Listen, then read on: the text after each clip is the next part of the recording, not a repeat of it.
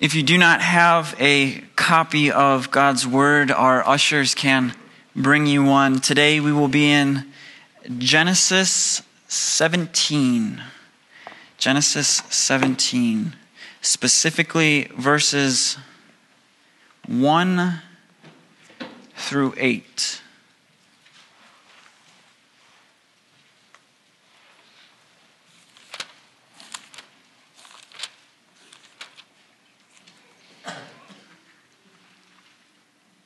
Let's pray.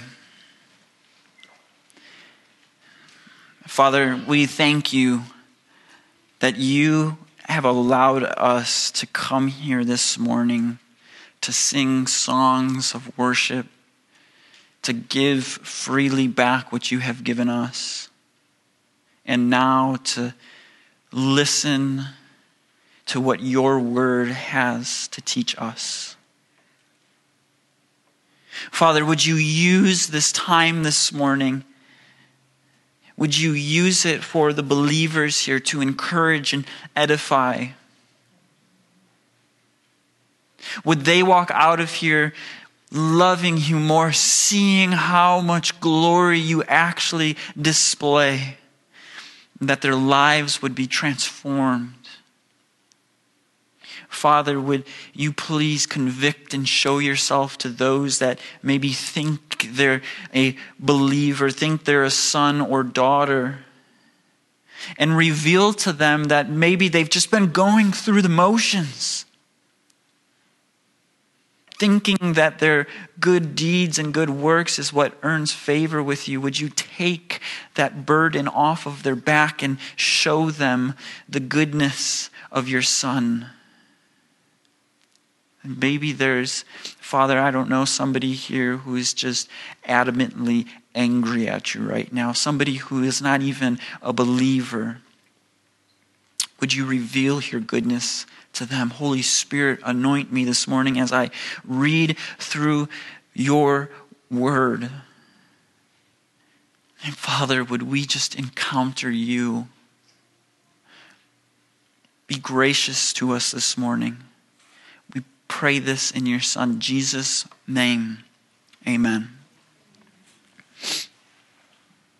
Genesis 17, verses 1 through 8 say this When Abram was 99 years old, the Lord appeared to Abram and said to him, I am God Almighty. Walk before me and be blameless, that I may make my covenant between me and you and may multiply you greatly.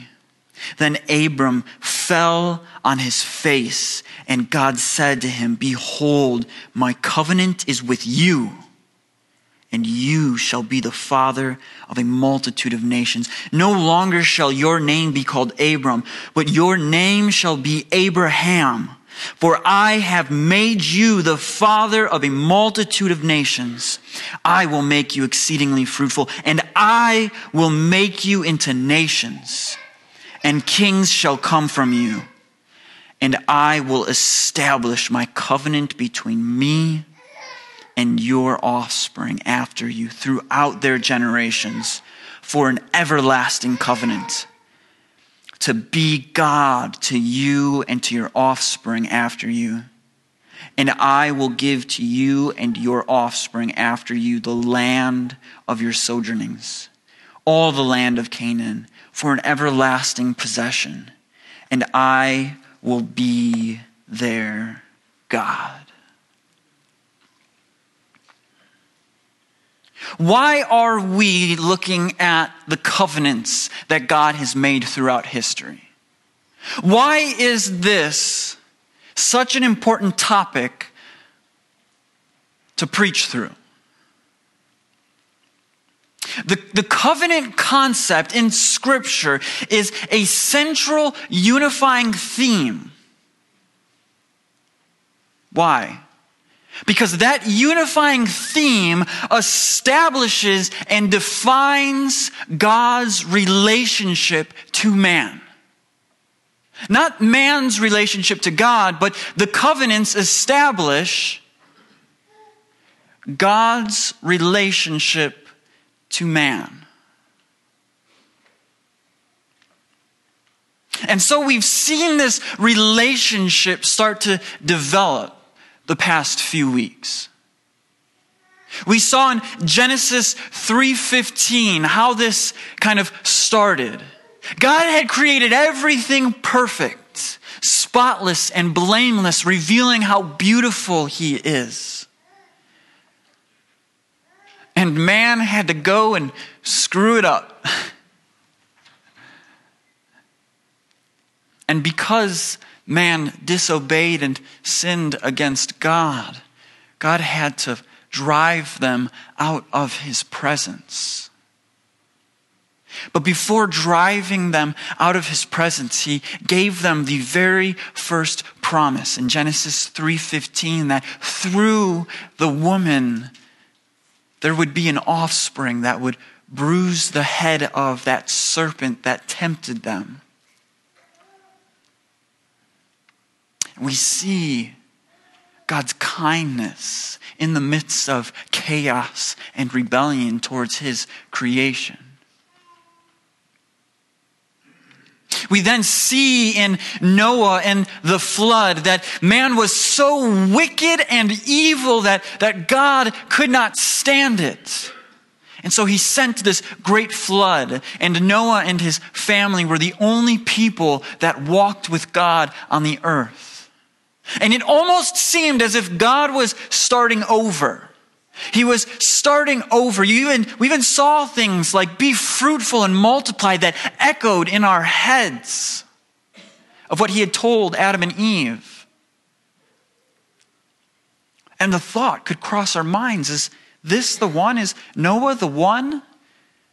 All evil is eradicated. But yet we see a little later in Noah's life that he also sins. And so the question could pop into our minds Did God fail at starting over, or does he have a bigger and better promise for us than we can imagine? The covenant concept is so important because what we are seeing playing out is that man tore their relationship apart with God. But through the promises of Genesis 3:15, God uses that as the fabric, and he uses the covenants as the thread, one unifying theme to stitch his people back to him. And so this morning, in the passage that we will be looking at today, we see God making a covenant with Abram and Abram's offspring, which will display the faithfulness of God. Up to this point, Abram had encountered God two other times. In Genesis 12, we see that at age 75, I'll say that again, age 75, God came to Abram and said, Depart from everything that's ever been familiar to you and go to a land that I, I will show you. So, Abram and his wife Sarai packed up their stuff, got their donkeys ready, and hit the road. And then in Genesis 15, we see actually God developing this covenant and establishing this covenant that we'll be looking into more in depth with Abram. This was around 85 or 86 that Abram encounters God again. Let me say that again. 85 or 86 years old, God comes to Abram. And God reveals what this promise, this covenant that he is about to make with Abram, what, it, what it's going to look like. He comes to Abram with no children and says, Abram, I'm going to make you into a man of many nations. Through you, you will have an abundance of offspring. If you can just count all of the stars in the sky, that's how much your offspring will be. This man is 86 years old without children. And God is promising through your offspring, through you, you will have many offspring. And so, what God tells Abram to do is to sacrifice animals, cut them in half, and lay each half on both sides. So, Abram obediently, through faith, does that. And he spends the next day in the hot sun driving the animals away from this from these carcasses.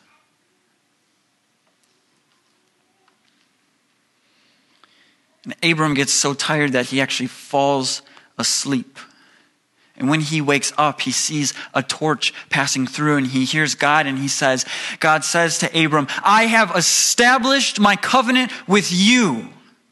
So why is it important though that, that God passed through these sacrifices. Well, in Jewish custom, what that would mean when two people would make a covenant with each other, they would sacrifice an animal, cut it in half, and walk through it, which symbolized if I don't keep my end of the deal, you can cut me in half like you did to these animals. And so, what God is doing here is telling Abram, Look, if I am not faithful and I do not keep my promise, my covenant with you, Abram, cut me in half like you did to these animals.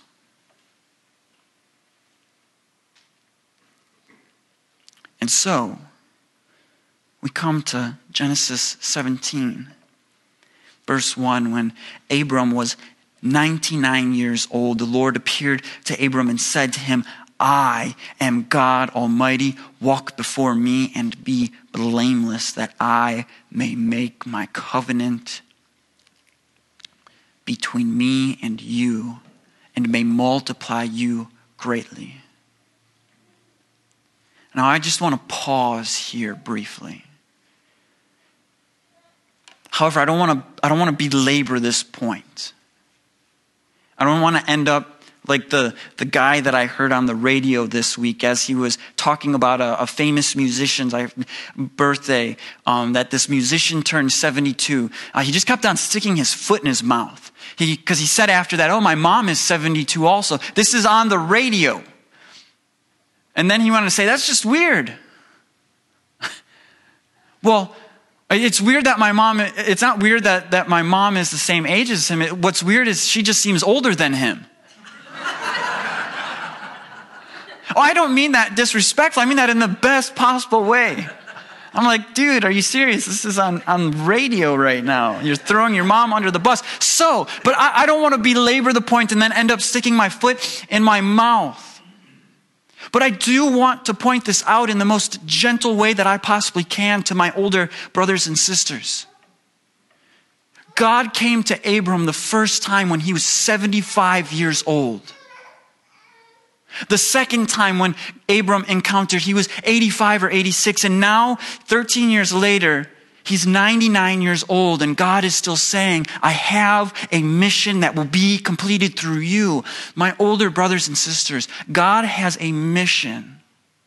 When you became his son and daughter, that he wants to complete through you, and that's through evangelism and discipleship.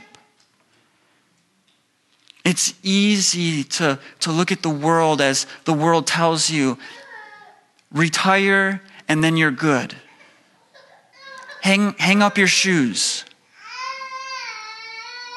To be a disciple of Christ, to be your son or daughter of the Most High King means you never retire from the mission that He has for us. And I just want to encourage us to continue to live this mission no matter if we're 50, 60, 75, 85, 99.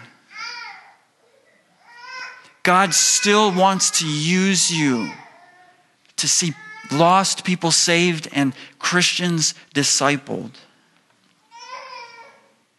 But what we're seeing in this passage is for the third time, God is reminding Abram of his covenant. For the third time, God is reminding Abram of his covenant.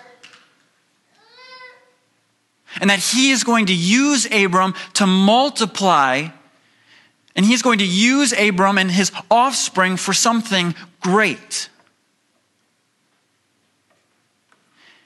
And so again, God tells Abram, Behold, my covenant is with you. Abram, my covenant is with you, and you shall be the father of a multitude of nations. What God is declaring to Abraham, what God is reminding Abraham of, is that God has chosen Abram to fulfill this promise through him. God is saying to him, Abram, do you remember when I told you to leave the land that was familiar to you? I've been faithful to you. Do you remember when I told you to sacrifice those animals? Do you remember when I told you to cut them in half and lay them apart? Do you remember that hot day when you were driving the animals away and you were so exhausted that you fell asleep? Do you remember when I walked through those animals telling you that if I don't keep my end of the bargain that you can cut me, the God of the universe, in half? Like you did to these animals? Do you think I'm willing to risk my reputation of being a God who is faithful and I won't deliver on my promise? Abram, my covenant is with you. It's with you, Abram.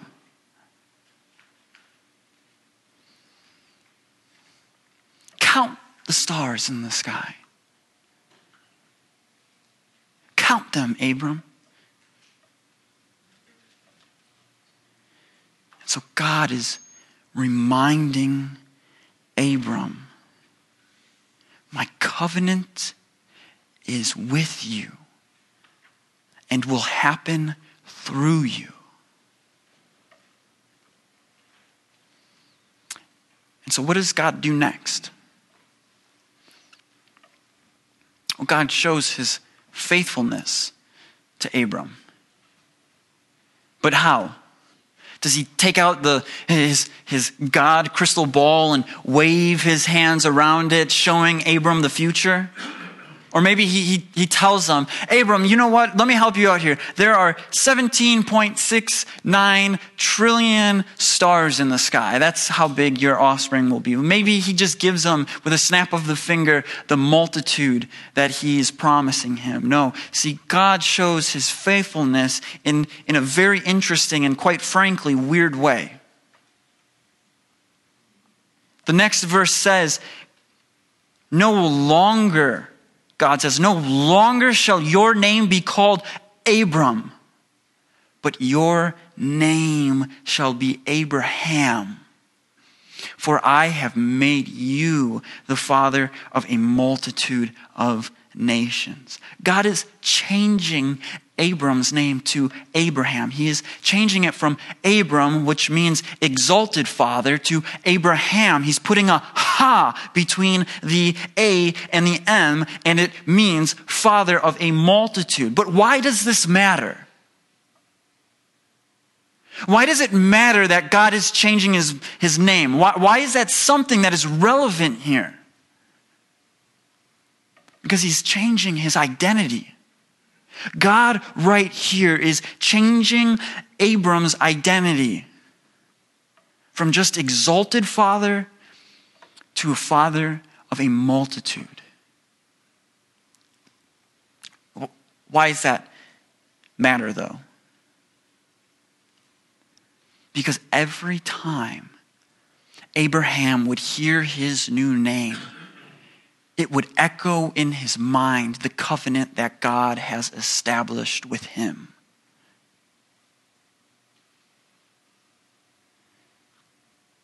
The old story goes like this There was a, a young boy. No, this story is not about me.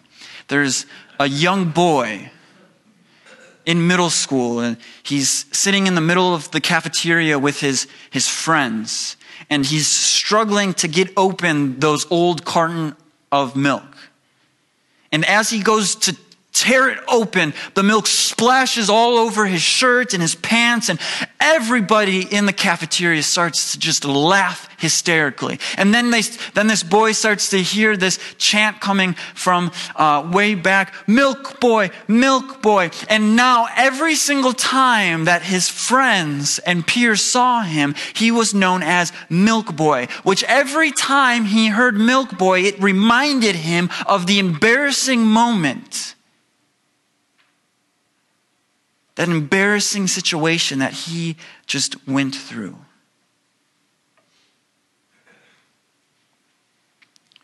And so God is changing the name of Abram to Abraham so that this covenant would continue to echo and rattle around in his mind every single time his wife, his friends, the people he worked with would say it. And so, as we continue in this passage, we see that God is starting to reveal what this covenant looks like a little more. He says, I will make you exceedingly fruitful, and I will make you into nations, and kings shall come from you. As I was preparing for this message, and I kept on reading over verses 1 through 8, I, I noticed something that is just so interesting in this passage. Because it's almost as if God thought that Abram, Abraham now, wasn't listening to him. Because God seems to be pretty redundant in this passage. If you haven't noticed yet, God has already said three other times that he would establish this covenant with Abram, Abraham, that he would make him into, uh, have a multitude of offspring or nations. See, but I don't think it's that Abraham wasn't listening. But I think God knew very well what he was doing. He was beating this covenant into Abraham's head, reminding him again and again and again that this covenant is with you, Abraham. And this covenant would be fulfilled. It's not going to be left to chance, it's not going to be left to luck. But the God of the universe would deliver on his promise. And so we come to verse 7 and we get an even bigger picture of this covenant. And I will establish my covenant between me and you and your offspring after you throughout their generations for an everlasting covenant to be God to you and to your offspring after you. God is now revealing to Abraham that this covenant not only is for Abraham, but it extends through Abraham. It extends to his offspring and the generations that will come. And almost as if God is building this up. He then goes on to say, and not only is this going to be a covenant, but this covenant is going to be an everlasting covenant. Everlasting. This covenant is everlasting. It is a forever lasting covenant. It will not go away, but will last forever.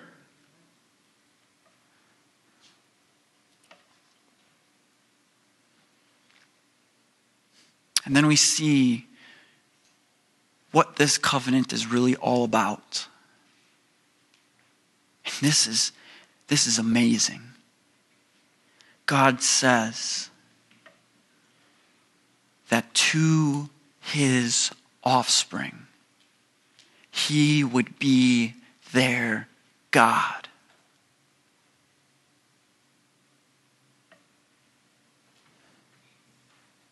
It is to this offspring that he is their God. And so, what we are seeing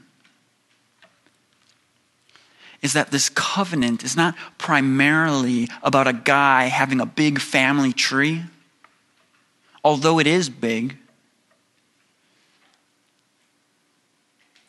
It's that God would be the God to the offspring of Abraham.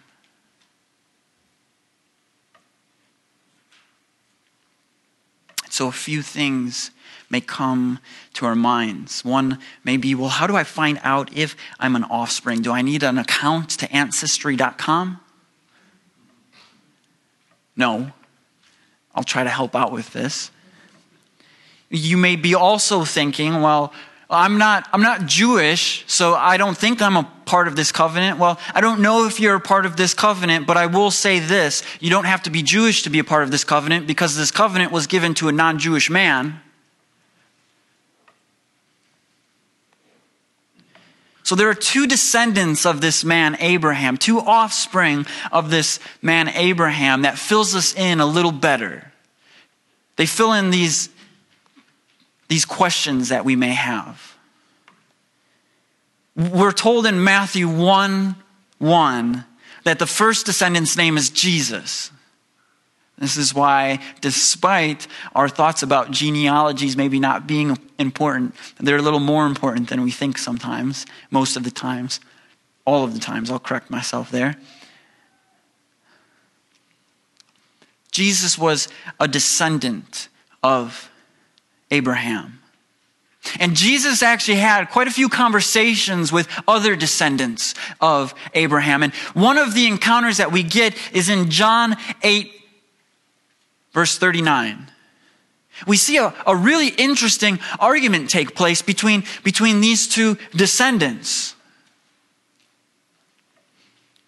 See, these descendants had been in this conversation and they answered Jesus and said, Well, Abraham is our father.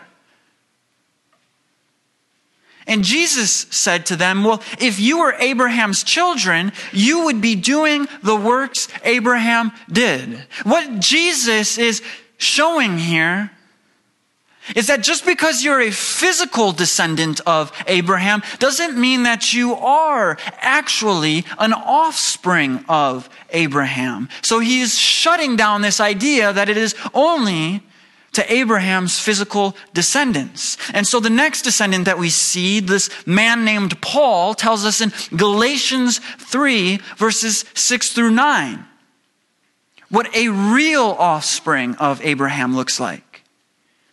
He says, just as Abraham believed God and it was counted to him as righteousness, know then that it is those of faith who are the sons and daughters of Abraham and the scripture foreseeing that God would justify the Gentiles by faith, preached the gospel beforehand to Abraham. Isn't that amazing? The gospel was preached to Abraham this long ago, this, this far back in history. The gospel was preached to Abraham saying, In you shall all the nations be blessed. So then, those who are of faith are blessed along with Abraham, the man of faith. So, those displaying the, the faith that Abraham has displayed are the offspring of Abraham, which means, and this is so amazing and great, which means that the only God of the universe is the God of that offspring. But just in case I assume we know what faith is, which we all know what assuming can get people into, I have to point out what our faith is in.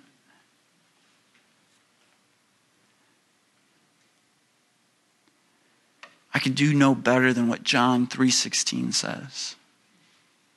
For God so loved the world that he gave his only son that whoever believes in him should not perish but have eternal life. Our faith is not in ourselves. Our faith is not in the good works we do. Our faith is in the man Christ Jesus who lived a perfect and spotless, sinless life, who died a death in our place, taking the wrath that we deserve. Do you believe that? Amen. Rising three days later defeating sin and death, so that all who have faith in that would be counted among the offspring of Abraham.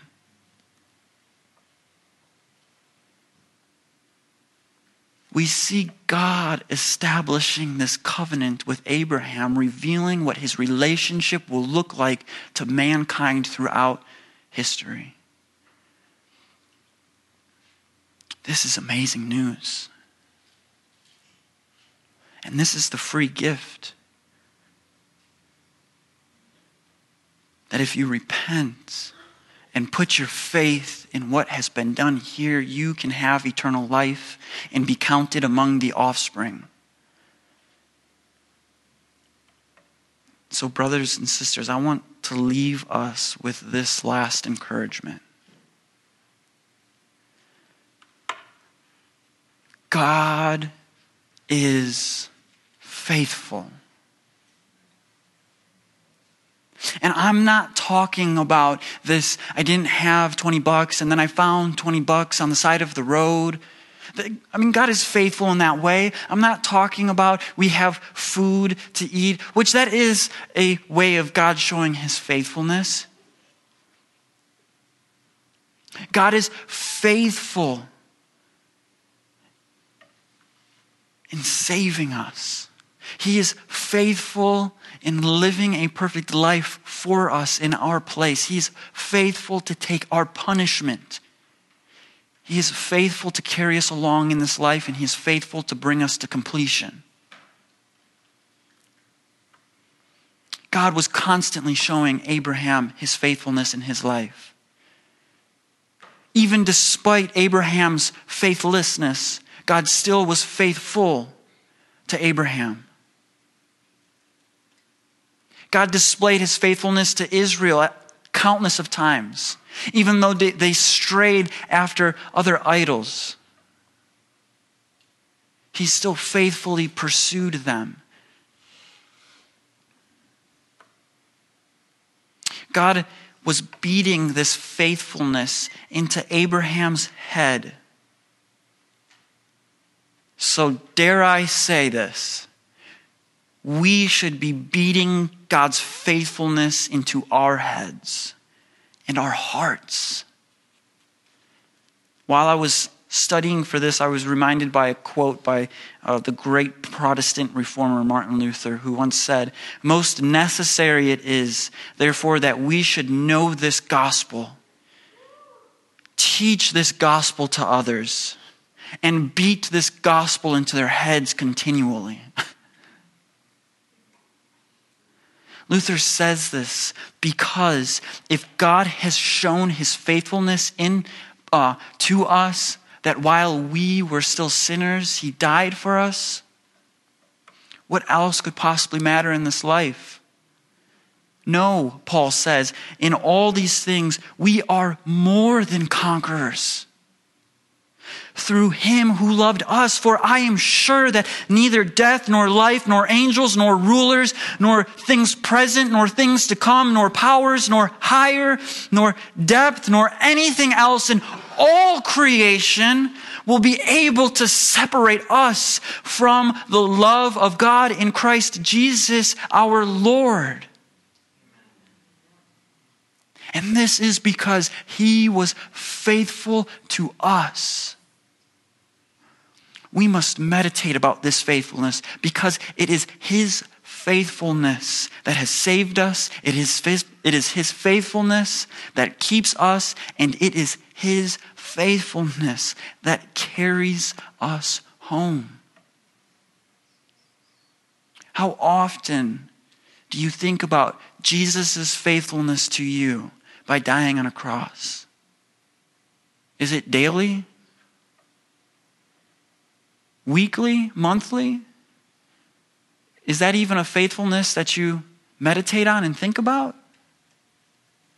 Oh, brothers and sisters, this is what transforms us this faithfulness. And so, in this covenant to Abraham, we see God now specifically focusing on people Abraham and his offspring.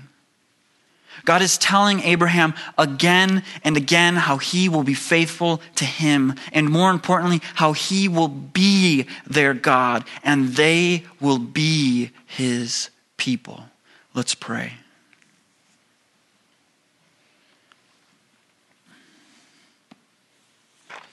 Father, I ask that you would allow us to see your faithfulness more clearly. That your Holy Spirit would wipe the mud away from our eyes and that we would be able to behold the Christ. That we would not be indifferent with him that we would not just say that this is just something we do or something we believe in, but that it would totally consume us like a fire. Oh God, please revive the weary souls here at Community Church, allowing us to live faithful and obedient lives to the calling of being disciples, showing people how great you are. Be gracious to us, God. Remember us. In Jesus' name, I pray. Amen. Before you, before you leave, I'd like to give a quick benediction that comes from Deuteronomy 7, chapter 7, verse 9, which says, Know therefore that the Lord your God is God, the faithful God, who keeps covenants and steadfast love with those who love him and keep his commandments to a thousand generations. Brothers and sisters, we have heard the word of God today. Let us go out now doing and living and teaching the word of God to others. Amen.